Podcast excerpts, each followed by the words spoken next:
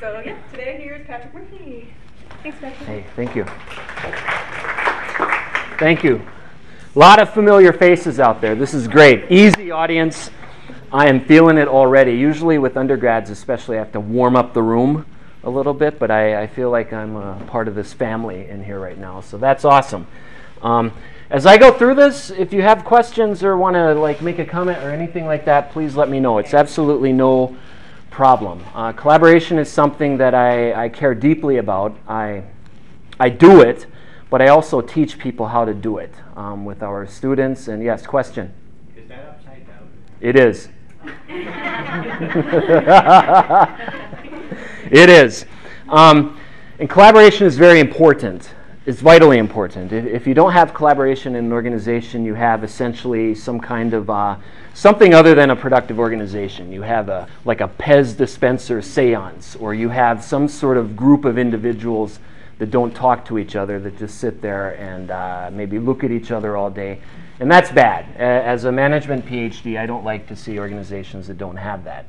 I think our organization is very good. I think we have some very interesting personalities in our organization. Um, and not just on the faculty side, also on the staff side, but that makes it a really interesting place.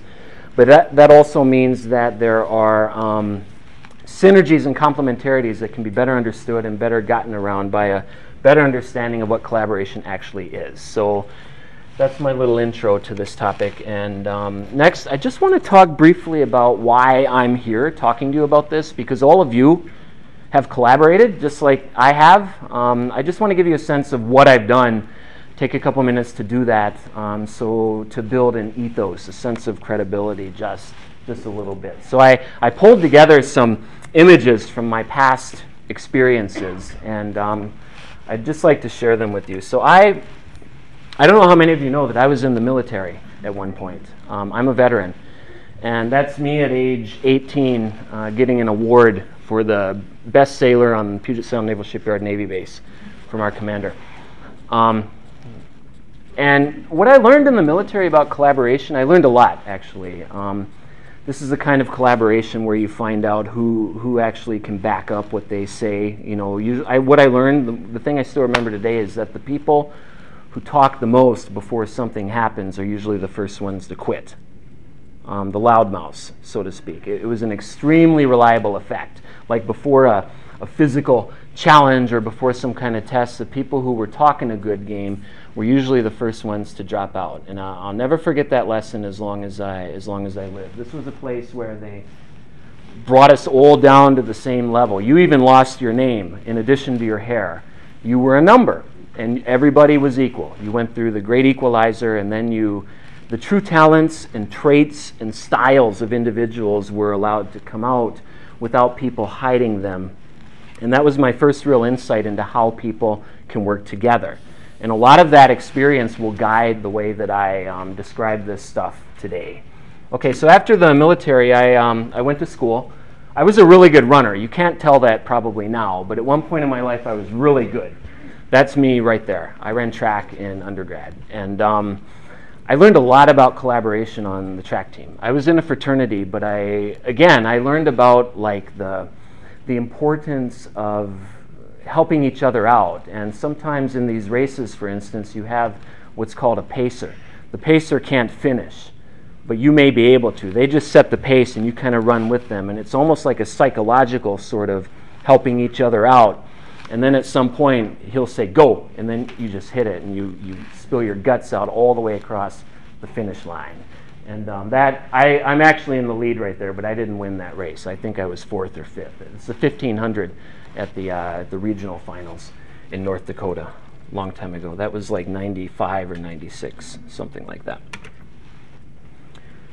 Okay, after undergrad, I, you know, I, I, really have a passion for education and studying and learning. And so one of the early things I did in graduate school that turned into my master's thesis was a very intense study on um, how personality can be used to forecast compatibility between individuals at work.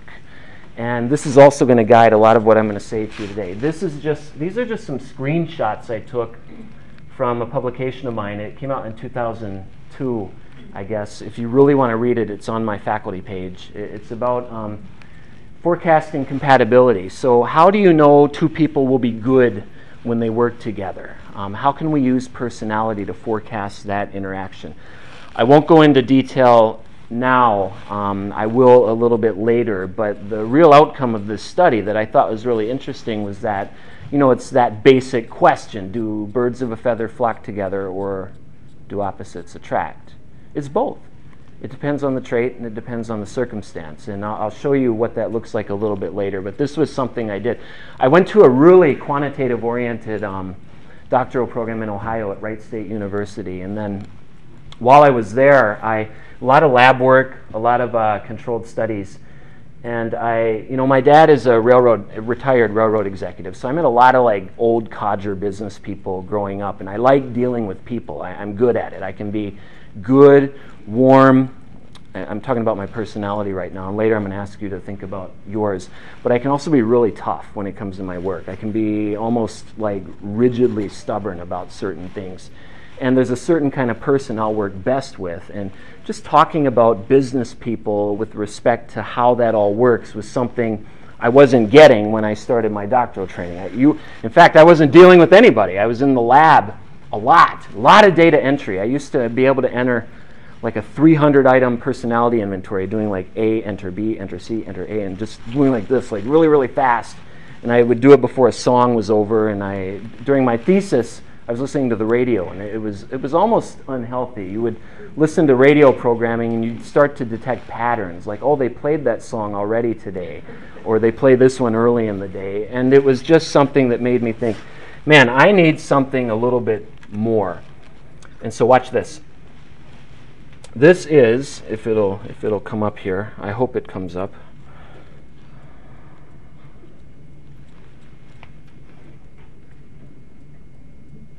Bear with me, please.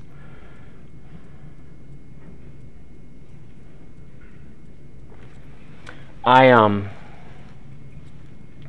I like music a lot. So the next domain in which I learned about collaboration was in music. And I, I actually hope this doesn't come up now because it's kind of embarrassing. Uh, but this is a, well, I tell you what, I promise I'll show it to you later. It's me playing with a band in Nashville on stage. And what I learned about playing with musicians is that you are by definition with people doing something different from yourself. You don't want to be around the same, that's me in the middle. I do a little jump at the end. yeah, so that's uh, that's it. And I learned I learned about like um, you know there's a drummer back there. We that was in Nashville in a hotel lobby, and uh, we found this session drummer that we didn't know, but he had this skill set, and he was so good that he could just hear what we were doing, and he hit really hard. And then we got these other guys who were all kind of different, and um, that really excited me about collaboration because what you're doing there is fundamentally creative. Creative work requires complementarity, um, different kinds of people coming together. But that comes with its own set of boundaries as well. And all these questions I'm posing for you right now as I walk through my experience, I'm going to answer for you a little bit later. I'm just trying to give you a sense of where I'm, where I'm coming from. So after that, I, I, I, got a proper job. I actually do have corporate experience. I'm not a professor who's never worked in a company. I, I worked, some of you may know that place. It's out there by Euclid and Roselle, the um, Schneider Electric corporate headquarters. And I had a really cool job where I um, got to work with um, a lot of the top managers, and they were always interested in why people can or can't work together, especially at the top management level um, when there are these personality conflicts.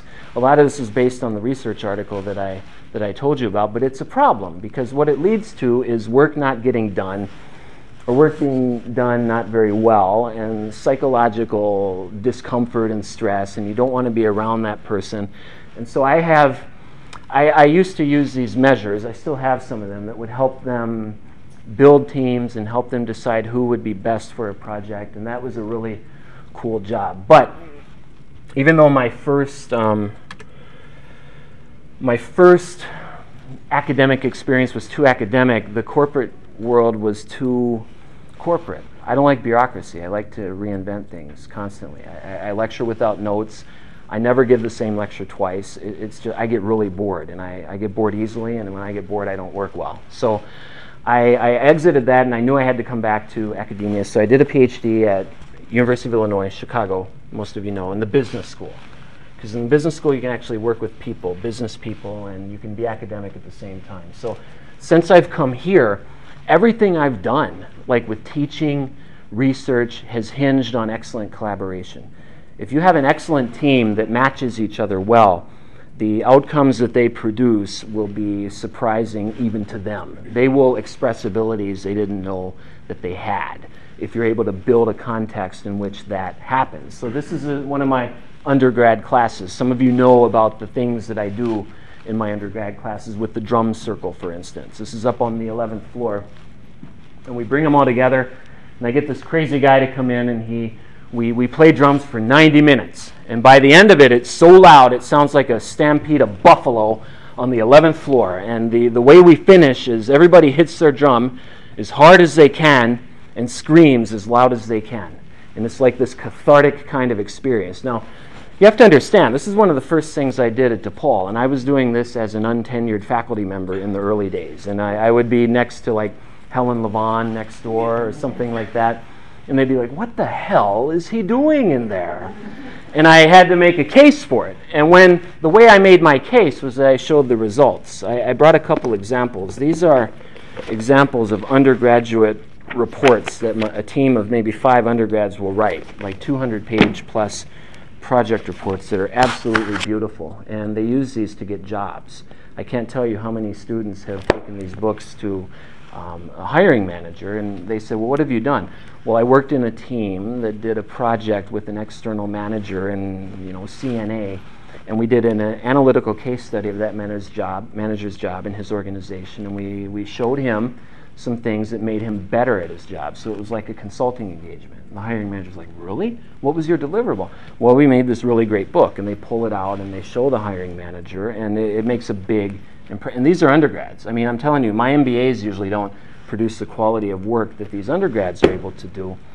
And it's not because the undergrads are particularly smart. They are particularly smart, but the reason they're able to produce these transformational outcomes is because of the connection between them. And so things like the drum circle, where you, you just express yourself, and I'm telling you, after about 60 minutes, this like group level beat emerges, a pulse emerges from the whole group, like all 50 people together. And that's how you build culture. That's it, culture takes a while to form, and it's something that everybody recognizes and can relate to. And I want them to feel that because project experiences are the same way. Now, I told you that I I, um, I, I, emphasize good collaboration um, in every single thing I do, and that even includes with our, with our top level people. I don't care who it is. That's our provost. He's number two in the university. I just went to China with him, and that's uh, some other people from academic affairs, and they wanted me to go there because I'm doing a China project for DePaul right now. But before we went, I insisted that we have two meetings. And they said, Why? I said, because I, I just want us to talk a little bit. I, I want to get to know who you are and how you, how you act and how you, how you think and that sort of thing. And we did that twice. And they were like, well, this is odd. Usually, when we have meetings, especially at that level, there's an agenda, there's a purpose. I mean, the provost actually said at one point, I don't really see the purpose of this meeting. And I said, no, there's a purpose. If you want me to lead this, this is important to me. And so before you do work with people, it's very important to bring them together we had a fantastic trip. I mean, we just had a wonderful trip, a lot of humor, a lot of jokes, and that's us at a restaurant in Chongqing, China. So that's just a little bit of um, an entree. This is me now, by the way, um, into how I think and how important this is. It, it's not a joke, and I'm not. I didn't just want to talk about collaboration because I can pull some articles out of a magazine or something. It's something I take deadly seriously. Um, I guess the thing that I really want to uh, make the point about today is that collaboration allows you to solve big problems. So you may be dealing with a, a distributor or a vendor or students. And they may be coming to you with questions or problems that you have no clue how to engage or how to answer. Or maybe you're dealing with a faculty member and they're making no sense to you they're really upset about something and they're talking to you and you're just looking at them thinking about what you're going to do this evening as their words come out of their mouth.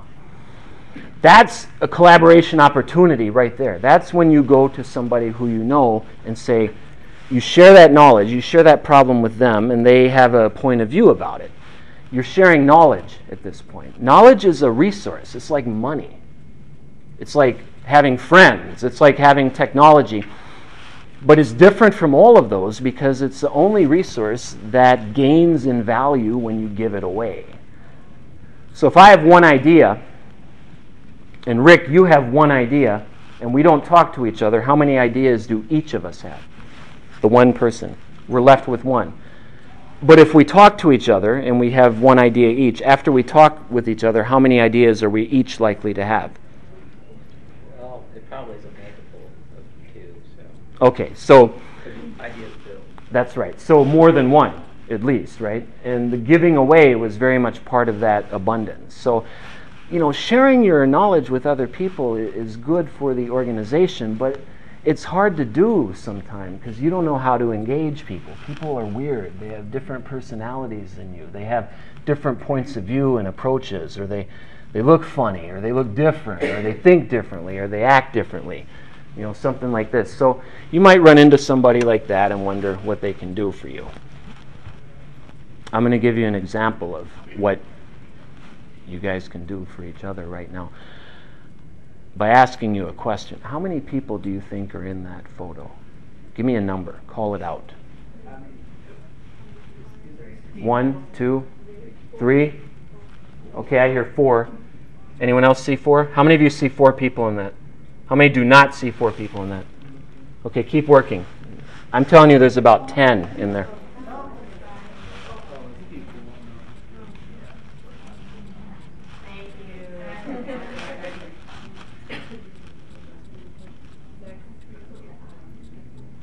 Six? Okay, so we got one, two, the big head, three. There's a baby. Does the baby count?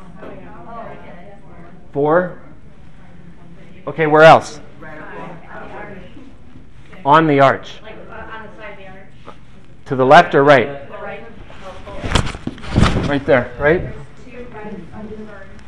Two under the bird. Two under the. Oh, like facing each other, right? Yeah. So that's one. One facing this way, under the bird. And there's one, one facing this way. Yeah. One, two. Is there another one up there? Yeah, there's a face straight up. There is. Okay, so one, two, three. Is there another one up there? Yeah. Yeah, where is that? On the other side of the bird. Up on top. Like way up on top, right? Like on top of the other person's head. Oh. Yeah, yeah. All right, good. See that, everybody? One, two, three, four, five, six, seven, eight, nine. Any others? All right, so there's nine in there. Something important happened while you guys were doing that. It's that you were talking to each other there was sharing going on. I saw people like this and doing that sort of thing. That's a complex problem. It's, a, it's an example of a, a simplified example of a complex problem. But if you were just individuals looking at that, you can imagine all the incorrect responses we get, and maybe one person would get it right. But if that idea is not shared so that you all can collaborate about it, it's going to be result in a lot of bad decisions. Let's look at another one. Do you see anything weird about that picture? Really, really weird.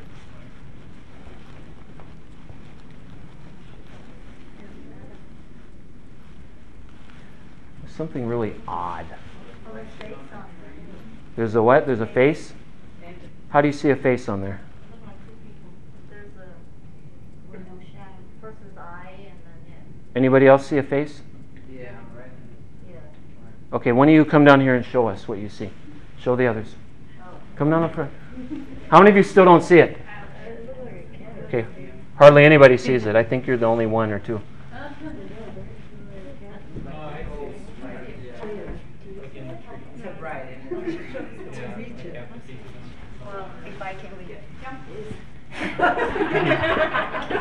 It's right in the middle, there's a face. There's eyes.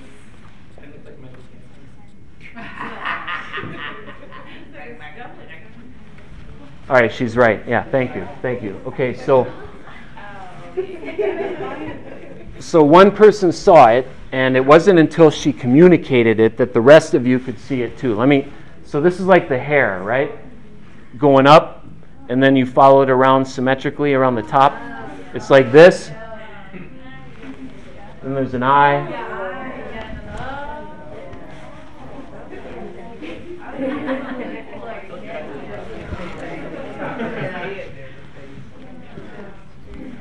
Okay, so yeah. Right. So when you first when you first saw that, when you first looked at that, everybody felt like some level of uncertainty. It's like you don't know what to make of it, and then one person discovers it and communicates it to the other people. Um, Christina, if you weren't comfortable with these individuals, you'd be less likely to share your knowledge with them, right?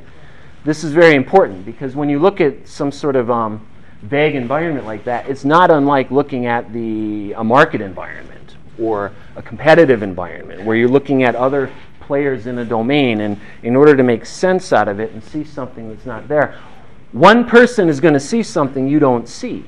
And so the trick is to find out who that is and build an organization or a team such that they feel comfortable sharing that knowledge and everybody becomes more intelligent as a result and are able to do something about what they're dealing with. Now, these are just illusions and examples, but it, it could be anything. It could be something very practical that you're dealing with, perhaps even right now in a project. So, if you're confused about what you're dealing with or trying to make sense out of it, a good thing to do is to go to somebody else a real good thing to do is to go to somebody else. But understand, knowledge is dangerous, right? I mean, knowledge is one of those things that you you share it, but when you start to share knowledge, it can be very threatening to established players. I'm talking about like organizational politics, which all organizations have. When you share knowledge with other people, it is very it can be threatening to established players. This is the challenge that entrepreneurial ventures face. This is the challenge that new product development teams face. This is the problems that come with sharing knowledge. Why? Because knowledge is powerful. Knowledge is very powerful. Do you know what this is from? Now, do you know? These are suitably blurred. but a lot of problems began when there was a sharing of knowledge. You know, knowledge is many times deemed to be secret, and when it is shared, you know, great things can happen, but bad things can happen. That's uh, that's why I wanted to show you this. It's kind of a nice painting, but the sharing of knowledge is um, very important to collaboration, and uh, it's where it all starts.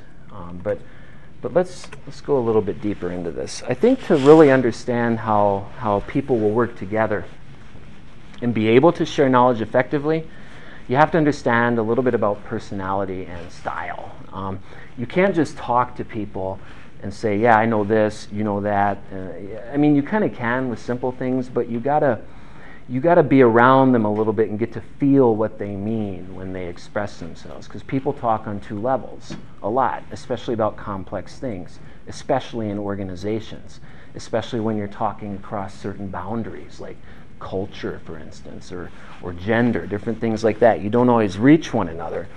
But personality can play this kind of a role. And everybody in here has a different personality. Each one of you is as different as a snowflake from each other when you really get down to it. You can have uh, wild personalities, weird personalities. I, I, put, I picked two pictures up here. This is my favorite new artist right here, Nicki Minaj. And then uh, I, I like that face. That face has kind of a, a vague look about it. What does it imply to you? What does it mean? Sneaky. Crazy. I don't like I don't like Nicki Minaj. We got another one here. What does that look like? Angry. Angry. What else could it be? Rage. Rage. What else could it be? Frustration. It could be she's just trying to pick something up that's real heavy. It could be. All right, that's important because when you look at and when you try to make sense out of someone's personality, you, you, you never quite know. A trait can be multiply expressed. When you look at a person, you don't see their personality, you see their behavior. And it's very easy to make errors about what's driving that behavior when you don't see their personality or understand the environment that they're in. Now, there's like a hierarchy here. So, personality and values lead to emotions and styles. So, that, that's some sort of famous pop star, I think. I forget the name, but I found it online. Does anybody know who that is? I don't know who that is, but he looked pretty popular. Um, and then that's Nicolas Cage. Now, those are a little bit more easy to interpret. I mean, the one on the right looks kind of, kind of happy, maybe a little bit, um, and the one on the, sorry, the one on the left does. The one on the right looks um, nonplussed, or perhaps uh, perplexed, or something like that, trying to figure stuff out. That's the kind of thing that's a little bit more surface level than a personality trait. So when you see somebody expressing a certain emotion, you can't make sense out of it unless you know their personality. Like if you see someone act like a jerk, you're like, man, that. But you know their personality is kind of unpleasant anyway. You think it's normal because that's how they act, and then you you expect it. It's kind of there. But if you if you know their personality is quite the opposite and it's happy and friendly, and they act like that, then you know something in the environment must have triggered that or happened to them because they're not normally like that. So there's a difference between emotional expression and personality. And then at the at the top level, behaviors and actions. This is what we can actually see. I mean that's pretty clear. You have a you have an excited creature here that is coming at you with aggression, or you have somebody dancing in the in the park. Now, if you don't know those people and you don't know their emotional state at this moment, and you don't know their personality, it's kind of hard to make sense out of that. But these are three levels that are very uh, important to, to understand. Now, I'll tell you something else. Organizations are the same way. Organizations are exactly the same. Our organization, for instance, has a culture. There are certain values here that make it what it is. We have Vincentian values. We have uh, we like to do things. We have Service Day coming up on Saturday, don't we? Anyone going to Service Day on Saturday? Nobody? I'm going. Someone's dragging me there, but I'm going. I'm gonna I'm gonna pull weeds out of a flower bed, something like that, for a couple hours on a Saturday morning. What's that? no, you, you should go. It's a good thing to do. So it's the right thing to do. What makes it the right thing to do? The fact that this is the culture. So it makes sense here. So when you see a jerk act like a jerk, but you know they have a personality that's a jerk, it's like seeing an organization that has a particular culture. You'd expect to see that at DePaul. You wouldn't expect to see it at, um, I don't know, maybe one of the financial houses or Morgan Stanley or something. You, you probably wouldn't necessarily expect to see it there. So programs and strategies and behaviors all flow from a culture. And I'm telling you, if you're not in touch with the culture of an organization, it's going to be real hard to collaborate with other people because the culture of the organization relates to your personality over time in subtle ways. And if you're not happy, it's often because your traits and values don't sort of match with the, uh, the values of the organizational culture that you're in. You're not going to feel it at first. It takes a while to learn a culture. Those of you who have traveled to other cultures or moved around in organizations know it takes about a year to really see things that are invisible. But at the same time, when you get to know a person and you want to feel their personality, you're not going to get it like that. It takes time to really get to know them. So it's good to put yourself in situations where you can figure out what those traits are. The reason for that is because only then will you be able to really bring the best out of them. Not until you understand what they really what they really like. This is a, a conceptual equation from uh, Kurt Lewin, who was a famous psychologist in the mid 20th century. And that, that B means behavior, that F means function, And when you have P and E in parentheses with a comma between them, it means multiplication. So they're interacting. It's a way to say that behavior is a function of the interaction between person and environment. Um, that's really, really famous thing. All it means is that, is a simpler way to write it for you, is that behavior, remember, this is what I said you can see, but you can't really make sense out of what's driving it until you understand these things. Personality is what you get to know when you're close to a person and you see them in many different situations. But environment is special for a couple of reasons. One, you can control it. I can turn up the light or turn the light down. I can turn music on. I can, I can, uh, I can say intelligent things right out of the literature. I can talk about other kinds of things. When you interact with people, you can manipulate their environment just by being around them. That's really important because the nature of a, of a personality trait is such that it feels good to express it. That's why if you work in an organization for a long time with a culture and your personality doesn't mesh with it, it's, it causes stress. It, it, it causes like a kind of agitation that builds up over time subtly. But if your culture, if the culture and your personality gel together, it's the opposite. It's therapeutic. It feels good to express your personality traits. Personality traits are like one level above the biological needs, like hunger or the need for sleep, you know, that kind of stuff. When you're really tired, doesn't it feel good to lay down and shut your eyes? Yeah. if you're really sociable and you like to express that trait, isn't it hard when you're working by yourself all day long? And then finally you get to be around some people. And man, it feels so good just to talk to people and interact with people, right? But if you're the opposite of that, if you're very non sociable, being around people in an environment that allows you to express or encourages you to express that trait, that drains you of energy. That's that match between the environment that you're in and the personality trait that you have or the style that you have that drives behavior. So when you see really motivated behavior, don't make the conclusion that that person is just a motivated person in general all the time. That's not what you're looking at. That's not what's going on. What's going on is that person has a particular personality that just happens to be in a context that compels really highly motivated behavior. And once you crack that nut with the people you're dealing with, you can work with them and interact with them because you are part of their environment. It's not like it's just you and them on the same side against the world. It's them vis a vis you, and your personality can interact with theirs. And what you do can interact with their traits. And if you know they love to talk and you give them opportunities to do that, you bring the best out of people. Personality traits are inherently social, they don't exist in a vacuum.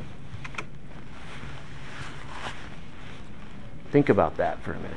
They are inherently social, they do not exist in a vacuum. That's a really old idea.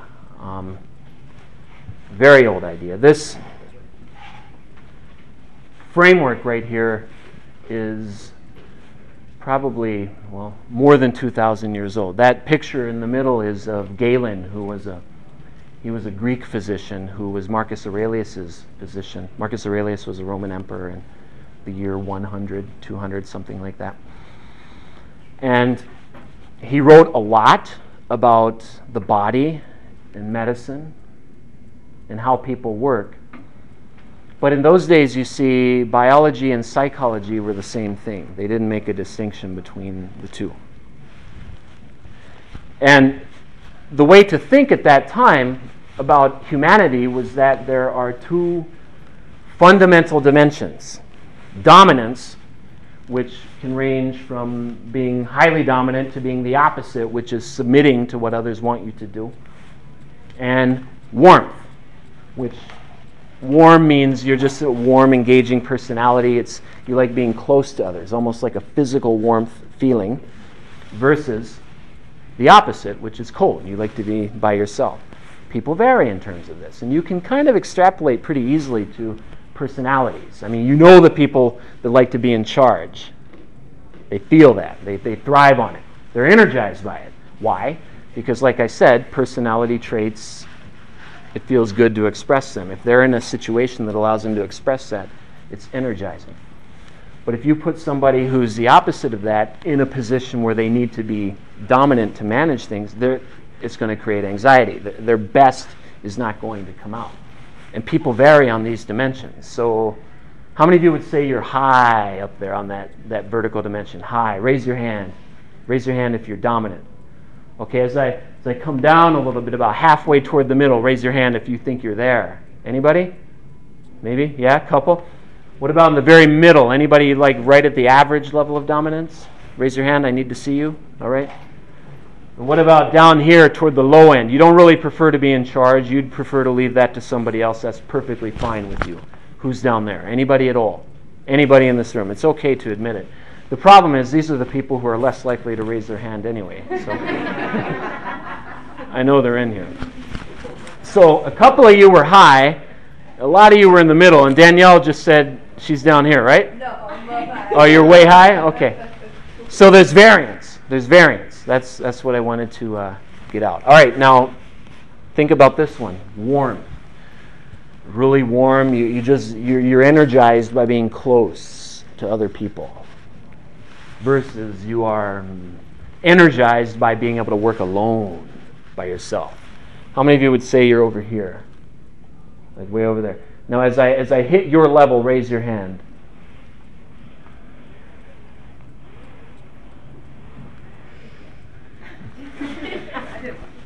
So that's almost like a normal distribution. I think most of your hands were up when I was in the middle, and that, that would be what you would what you'd expect.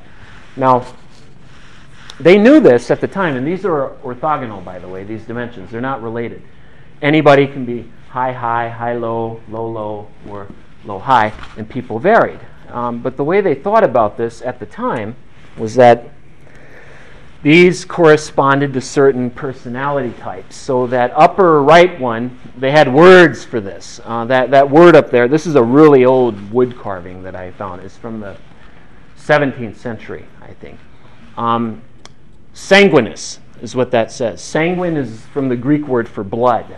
Um, Galen believed that people who were high dominant and warm at the same time had a lot of blood in their bodies. It was like this life force kind of thing. Sanguine. We still use the word with that meaning, by the way. Over here, uh, choleric. Choleric was a way to talk about what is known now as yellow bile in the body. And uh, Galen, the physician, remember, medical science and psychology were together at this point in history the idea was, you know, in choleric, you, you, you've heard that word, like cholera and that sort of thing. This is the, uh, the, the, you know, the person who likes to be in charge but doesn't like other people. So there's like an evil genius kind of mentality there.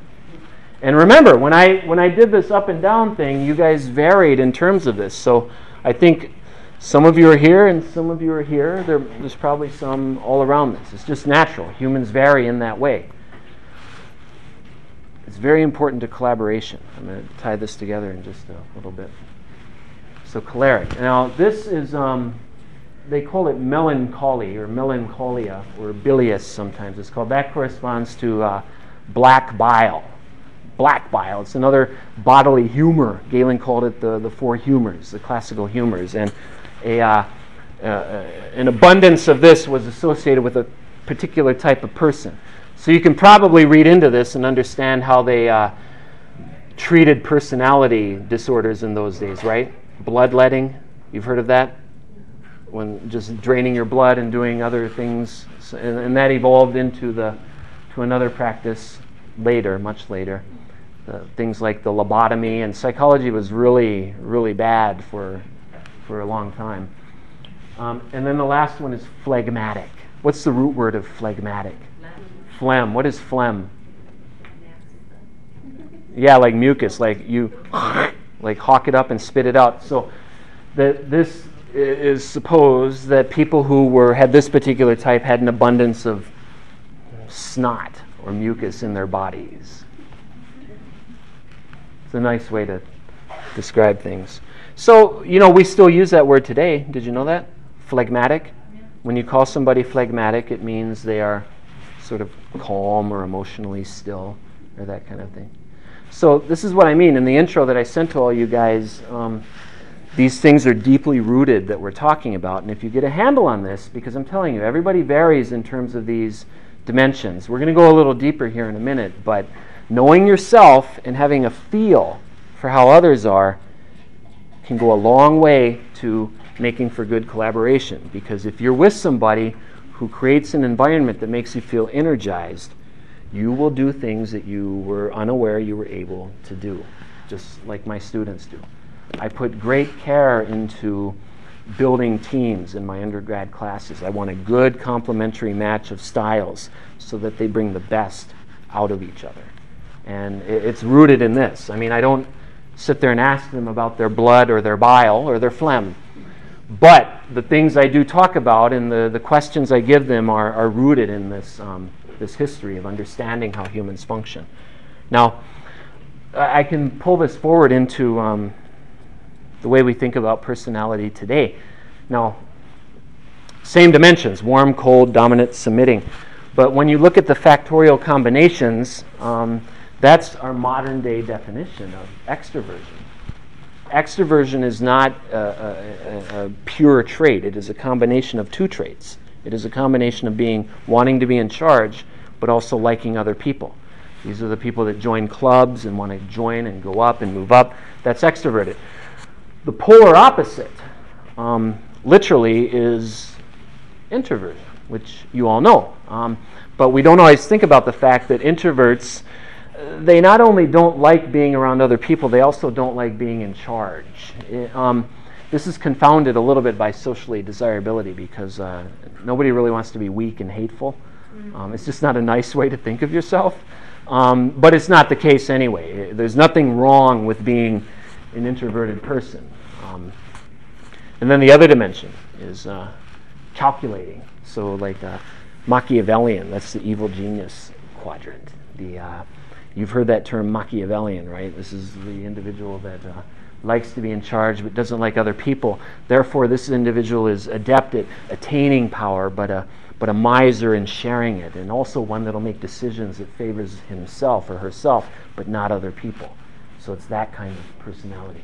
And then the, um, the polar opposite of that is meek or obsequious, exploitable kind of a thing. This is the kind of uh, happy, just sort of there. Just uh, hey, I like all you guys. Sort of there. Go do that. Okay. you know, that kind of a personality is um, is this. Um, most people are in the middle. I, I should add that uh, Galen and the whole sound mind and the sound body idea was based on balance back in those days, and same today. I think in terms of uh, the population, most people are here. But you know, people do vary along these dimensions. Now, how does this really? Do you have a do you have a handle on this framework that I've given you? It's not complex, but do you have a, any questions about it, or do you have a you have a good? This is a very useful paradigm for for thinking about um, human performance. Where would you classify yourself? Right in the middle. Yeah. Well, maybe a little bit high on the thing. Yeah. Maybe a little bit high on the, the vertical one. Would you say that it can change based on your environment? Like I was thinking about this as, in, my, in my home environment versus my work environment, I can see slightly different places. Right, yeah, that's a great question. In, in fact, I believe I believe that this, this model fits largely here, right? Mm-hmm. Um, your work environment versus your home environment means this varies. So you at home yield certain behaviors, and, and you at work yield certain other behaviors. And so you may have a personality uh, profile or a strong level of a trait that you like to express. It feels good to clean everything up. It feels good to take care of details. And maybe at work you really have an opportunity to express that. So there's a certain kind of motivated behavior that comes out of you at work. Whereas at home, maybe you just like to be nurturant. Um, and so that environment gives you the opportunity to express that trait. Remember, it feels good to express your traits. It's like being hungry and getting food when, you, when you're in that kind of situation. That's, and if you've ever seen a hungry person, be motivated to go get something to eat. I mean, it's the same thing at work. I'm like, oh man, I get a chance to clean something up. Let me at it. You know, you are right there. Um, it makes me think. I don't really believe people are lazy. You know, someone who's lazy. You know, I, I know people and they look lazy, they act lazy, but then you put them in front of a computer game and they'll stay up all night, like pounding the buttons. Like there's this, I'm like that energy, man. It's incredible. Well, they have some kind of trait that that environment is allowing them to express. So the challenge is to build a work environment that taps into that a little bit.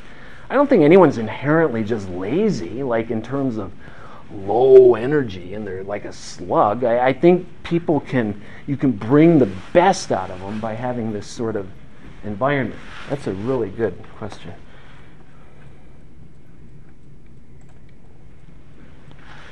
Any other questions about this one before I move on? All right. So this is the this is the key that I want to uh, kind of the first part of the key that I want to leave you with. If you think about the vertical dimension, dominant down to submitting, uh, the logic that governs compatibility and collaboration there is opposites attract. So people who like to be in charge work better with people who don't like to be in charge. If you have two people who like to be in charge working on the same thing, they're going to fight, right? For control on some level, probably. If you have people who are low in both and you put them together, I mean, nothing's really going to get done. It's like, you want to do it? No, no, no, go ahead. No, I don't want to. Go ahead. No, no, you go. It's, it's sort of like, like that. But if you have somebody that says, okay, here's what we need to do. You know, take care of this, then do this. Okay. And then they do it. It's a nice match for collaboration and for work. And remember, the person who likes to be told what to do is energized by that. The person who likes to tell and command is energized by that situation. So there are a lot of team building ramifications there. But it's not always opposites attract because the other dimension is birds of a feather flock together. Warm people like to be around other warm people. Cold people don't really like to be around anybody. but if they have to be, they will like to be around another cold person because there is nothing more onerous than having someone say, "Hey, what are you doing? Hey, dude, don't touch me, man. Hey, what are you doing? Hey, oh, how do you feel about? It? I don't feel anything. Get away. You know, get away." And they they go back over there and they're like, "Stay away from me." I mean, then they feel okay.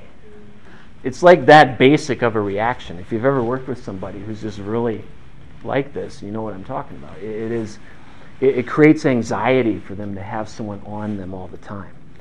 But let me tell you, if you have somebody like this, it's energizing. They like that. Oh, you're back again. Yeah, that's that's nice. What are you doing now? You know, just talk because it, it's a chance to feel that that warmth. So the logic there is uh, birds of a feather. Now, if you because all people have both dimensions in them, we have to combine them. And so what that means is that the quadrant up here, which we called extroverted earlier, they tend to work a little bit better with people on this side of the model, but they, uh, going up and down, they tend to work better with people who are lower than them, if you follow me. So there's someone who's very friendly, but is a control type of person, combined with somebody who's very friendly, but doesn't really like to be in charge. Versus uh, this one, which, you know, you have the um, the person that calculates likes to be in charge, doesn't like to deal with other people, will tend to work better with these types of individuals. You can measure this. When I worked at Schneider, that's I, I have measures, and, and, they're not like the disc measure that anybody can buy. I have measures that they only sell to you if you have a PhD, and you, I can do consulting projects with them. You can measure these in people and get reliable results and build teams. And companies pay big money for that, and it's uh, it's and it works. Um, it's what can you do? Can you look at your colleagues in here and get a sense of which people are in which quadrant? Maybe. But you can only do that if you've been around them long enough to get a sense of their personality, like I told you earlier. You can't figure someone out fast. It takes a long time to learn a personality or to learn a culture. It takes time. But once you get a real good sense of who they are down deep, then you know who goes well together and who doesn't, and who might clash and who might not. Now, it gets a little bit more complicated because sometimes you want people to clash. And I'm going to talk about that in just a second. But this is the basic uh, framework. You, um, this is how you bring the best out of each other over time.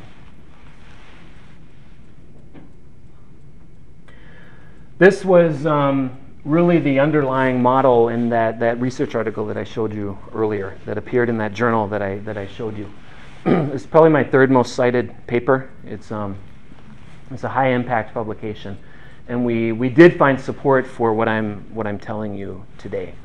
And I, I have used it with companies, and I, it always guides my thinking. If I know people are going to have to work together, I really try to wrap my head around this and match them because again, personality traits have a very distinct social component. There are some people that say personality traits don't mean anything unless there's more than one person present, because otherwise there's going to be no judgment or evaluation of traits and no real opportunity to express them in a, in a meaningful way.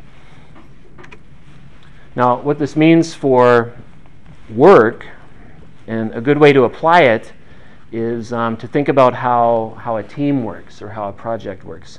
This is probably familiar to a lot of you, this, this process right here.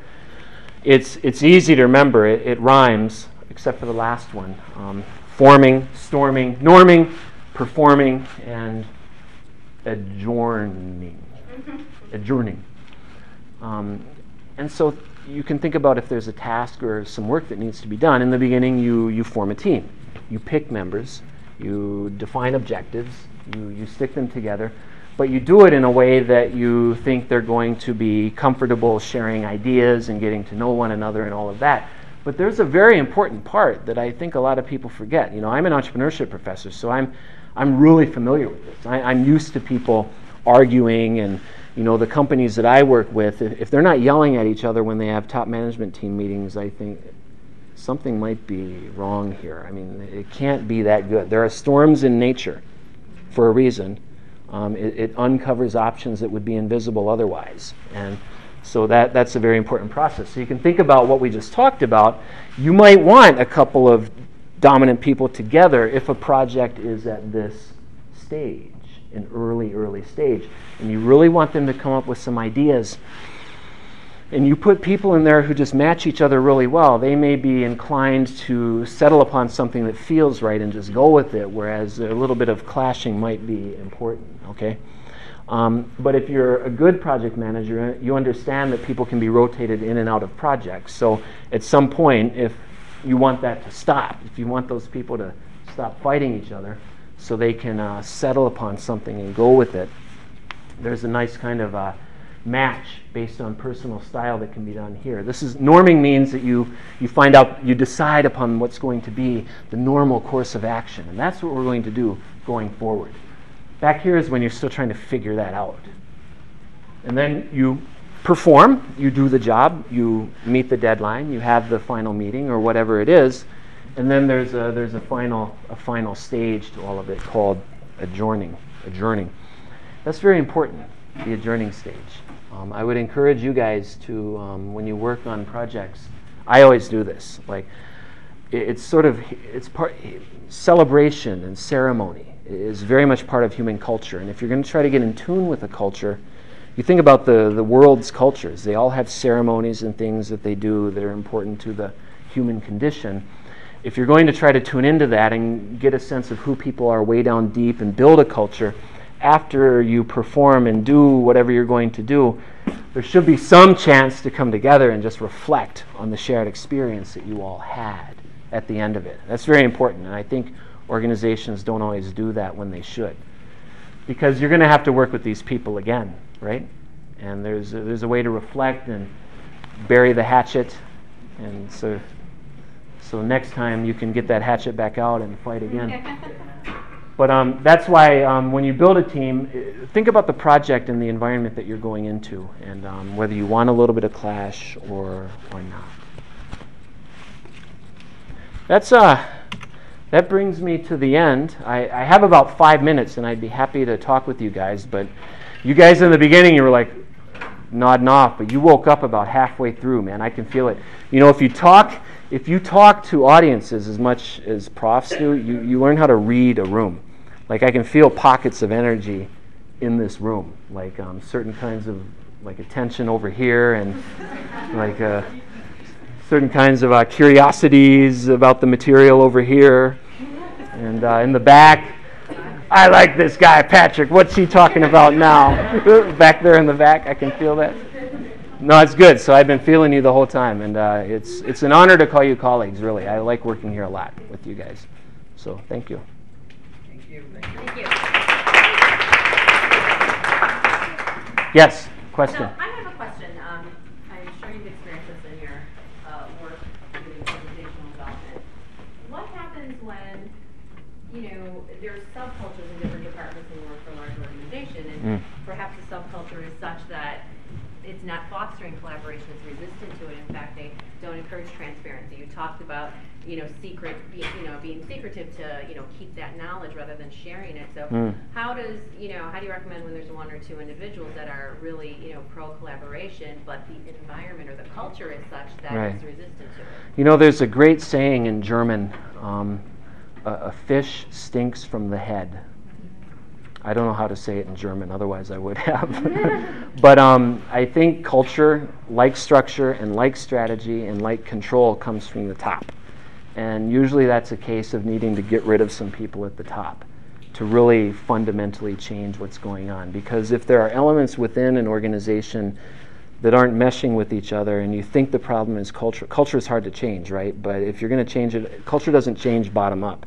Climate changes bottom up. Culture starts with founders and key decisions that affect a lot of things. I, I think removing and that's difficult, right? Sometimes, but I think removing the person who is in the leadership role or some sort of shift there tends to change the because it's programming. Culture programs you, and, and the way to shift a culture has a lot to do with the leadership decisions that are made.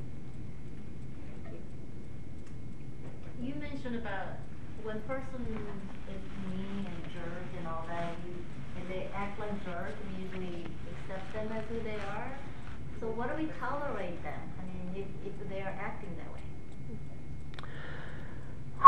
And but if- There's like a But if a person Yeah. is not, and the person is nice, and all of a sudden they are having a bad day, whatever, and act that way, people are like, ooh, what's wrong with this person? I mean, you mentioned that a little bit ago.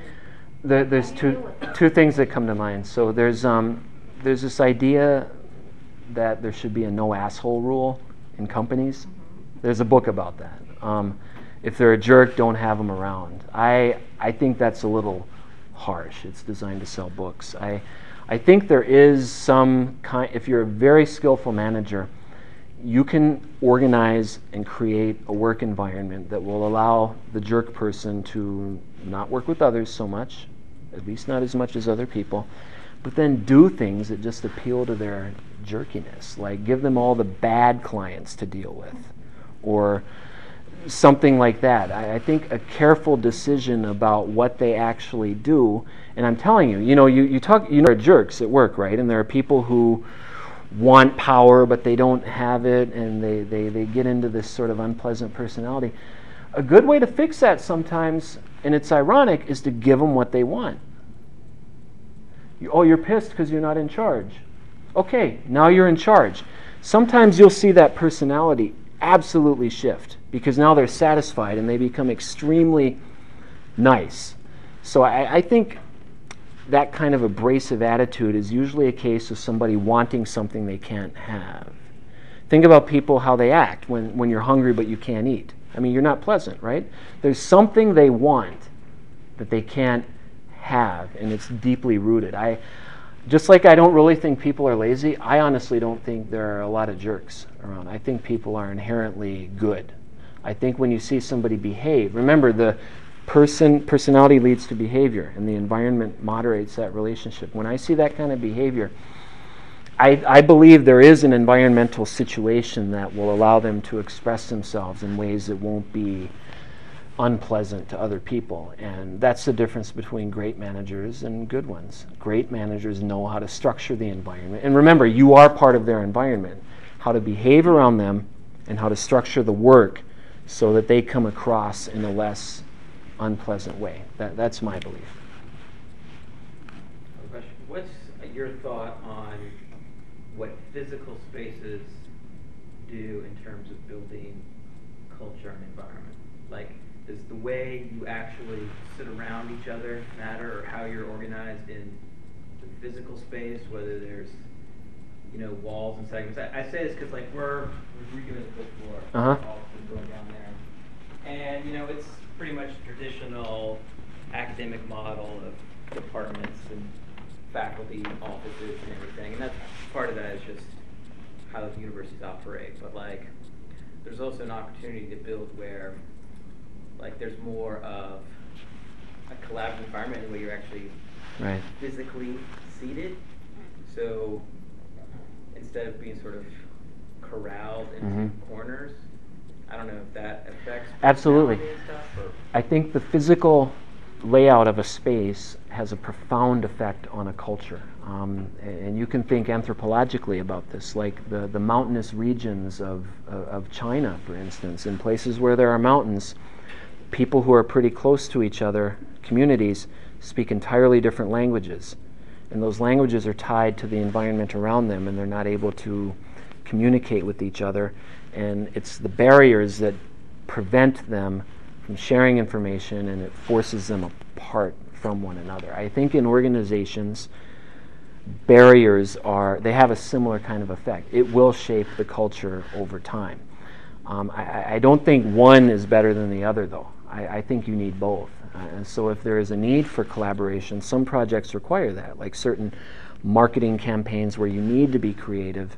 The sharing of knowledge is very, um, it's endemic. It's part of being very creative, sharing of knowledge. But other kinds of work where you need to be exact and not be distracted, and error is bad, which is the opposite of creativity. There's, there's a space for that too. So I think you need both. But in my opinion, too much of one or the other is bad because the nature of the projects you're going to do, there's a great range of them, but there's no question that the physical layout uh, affects that. Like, like even in here, I mean, these rooms are great because I can see everybody's faces. I, I really can read the room. If it was flat, it'd be a little bit more difficult. So I make, I learn every one of my students' names by, you know, halfway through the quarter because I see these faces and I just remember that. Um, and that enables more, better quality communication. And if it wasn't like that, I wouldn't be able to do that, and there wouldn't be as good of a personal touch because I can say things because I see their face light up when I say something, and then next week, if I say something similar, I remember that, and then I can appeal to them again. That would all be impossible, and that, yeah, that certainly has an effect on So work. like when you're consulting with startups, do you ever say, actually, you guys just need a new office? That's the, point. is that a solution? Like, I- your uh, problems are the way, you, this physical space just isn't jiving with the way you guys should work. I've seen startups build a space with a very careful consideration of these issues. I, I- I've never seen one where I've said or I've heard somebody say, "You need a totally different." But I, I can imagine that it would that it would happen. Yeah, it's important. But you know, with our social media, you know now, I mean, I can, you know, I have almost 2,000 Twitter followers. I can ping all of them. I was in the taxi last night going home, and I saw one of my students in front of Chicago Theater. Yanni played there last night. I mentioned I'm going to see him tonight. So I tweet him, hey, I saw you there. Yeah, it's a great show. Cool, I'll see you in the morning. So we were already halfway through our conversation before I even saw him. So, and I know you're familiar with that kind of stuff. So getting around boundaries is becoming easier. And then with Google Plus, I'm using Google Plus in my classes now. I don't use D2L because it's too your, it has the problem you just stated. Student, there's too many weird barriers. They can hit a button and there's nine of them talking with each other on video. And if they need me, they hit a button. I'm at home watching a movie. It happened this way, and my computer makes a noise. I'm like, what? Oh, do they want me or not? And I'm like, do you need me to come there? They're like, yes, please come here. So I hit a button. I'm in the room with nine of my students, and they had a specific question which I answered, and then I went back to my movie. And so getting around boundaries is becoming easier. But yeah, I'm even though I'm pretty technologically oriented, I'm a big believer in traditional classroom instruction. I need to see faces and all of that because I know feeling a personality like I was talking about in person is easier than when you're virtual, for sure. Any other questions? Yeah.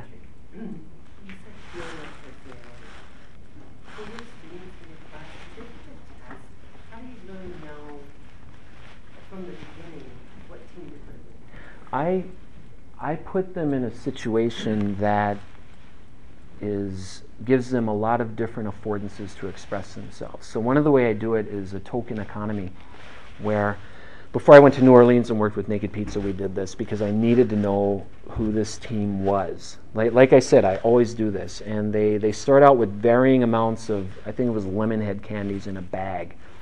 And then there was some rich, the rich class and the poor class. And then they did these interactions where they could win money or give up money. And it activates certain things. So, like that environment, if someone's really competitive, it's going to come out if someone's really friendly, it's going to come out. So it, it's a matter of manipulating what you can control, which is usually the environment. And then if you're if you're skillful at that, you know how to do it such that they express themselves. Because it's amazing how quickly people just sort of forget they're being watched and express their inhibi- their inhibitions will go down, and that'll come out. That's how I do it. I do have tests that I can use, but um, yeah, it's not really class isn't good for that. There might even be some legal things with doing that, so I just do like exercises.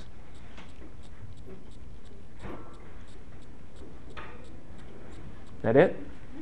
You guys have been awesome. I enjoyed this a lot. Thank you.